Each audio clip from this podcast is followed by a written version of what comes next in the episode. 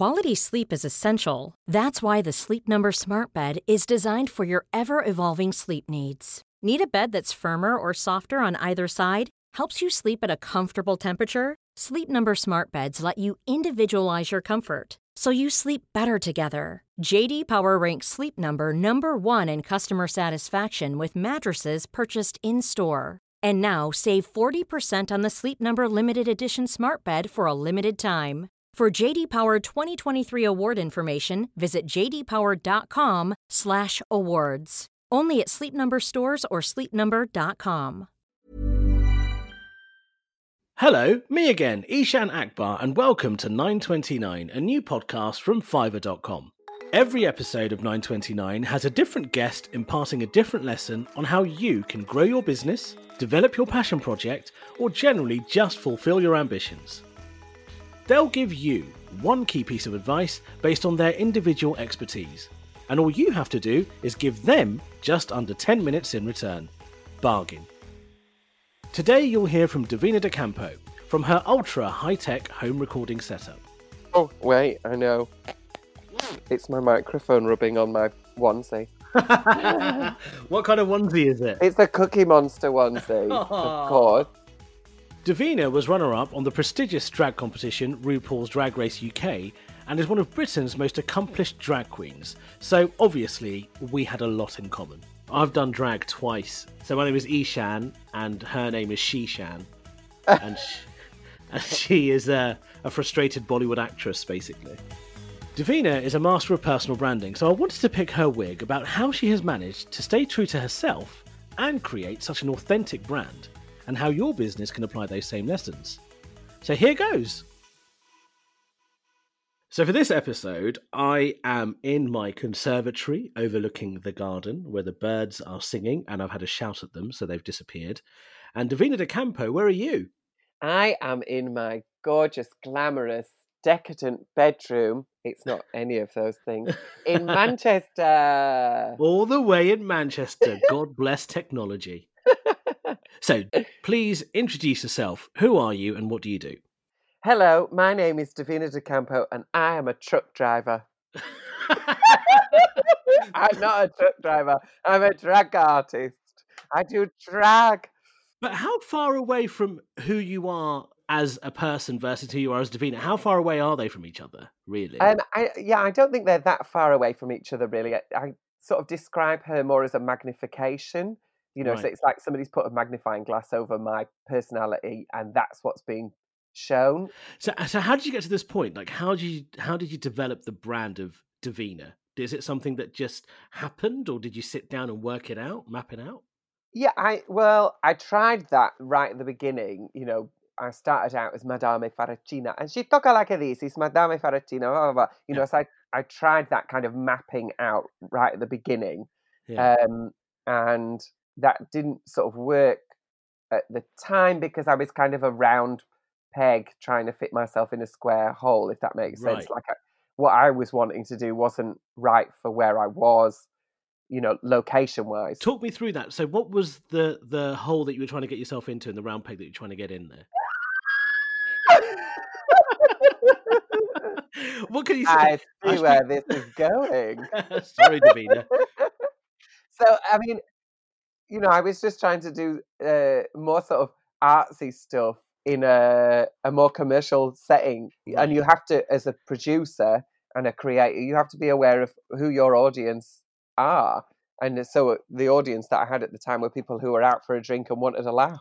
They didn't want to sit and watch a five minute aria in Italian. They couldn't give two flying bananas about that. So it took a while for me to kind of go, okay, this is what I've done, this is who I kind of molded myself into, but for this audience that doesn't work and that's okay. So let's let's look at what will work for this audience instead. You seemingly took quite a methodical approach to understanding what your brand is. Is that something you do as a person? That's who you are? You're quite methodical? Or do you think that's something people in this industry have to do? I, as a person, am quite methodical now. Um, right. I wasn't necessarily uh, when I was um, you know, starting out.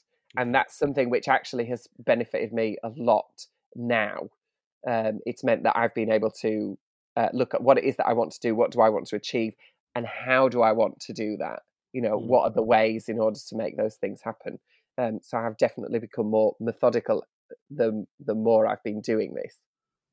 Here's what's so inspiring about you, right? Beyond the fact that you look amazing, you sing amazingly, you dance amazingly, is the fact that you're not afraid to just say, This is me and this is what I'm going to do. I think a lot of people and brands, even individuals, they might be listening to this and thinking, Well, hold on, my idea might be completely left field. I can't risk taking that to, say, quite a staid industry. What would you say to those people? If you believe in your idea and you believe it's good enough, then there is an audience there for it. Um, Right.